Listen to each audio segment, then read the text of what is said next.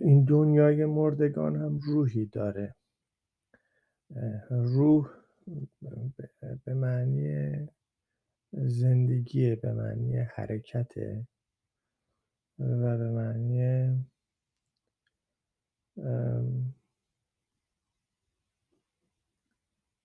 به معنی شنوندگیه یا به معنی حرکته.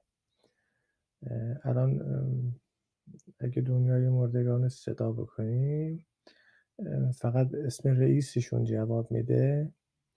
رئیسشون هم آقای خمینیه. این برداشت من بود از دنیای مردگان.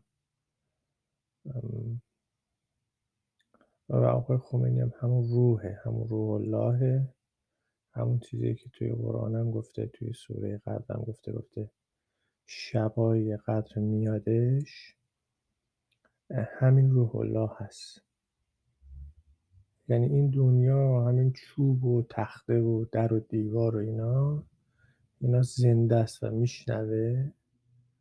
و اون چیزی که اون اسمی که بهش جواب میدن اسم آقای خمینی هست. و اینم یه نکته دیگه در مورد آقای خمینی.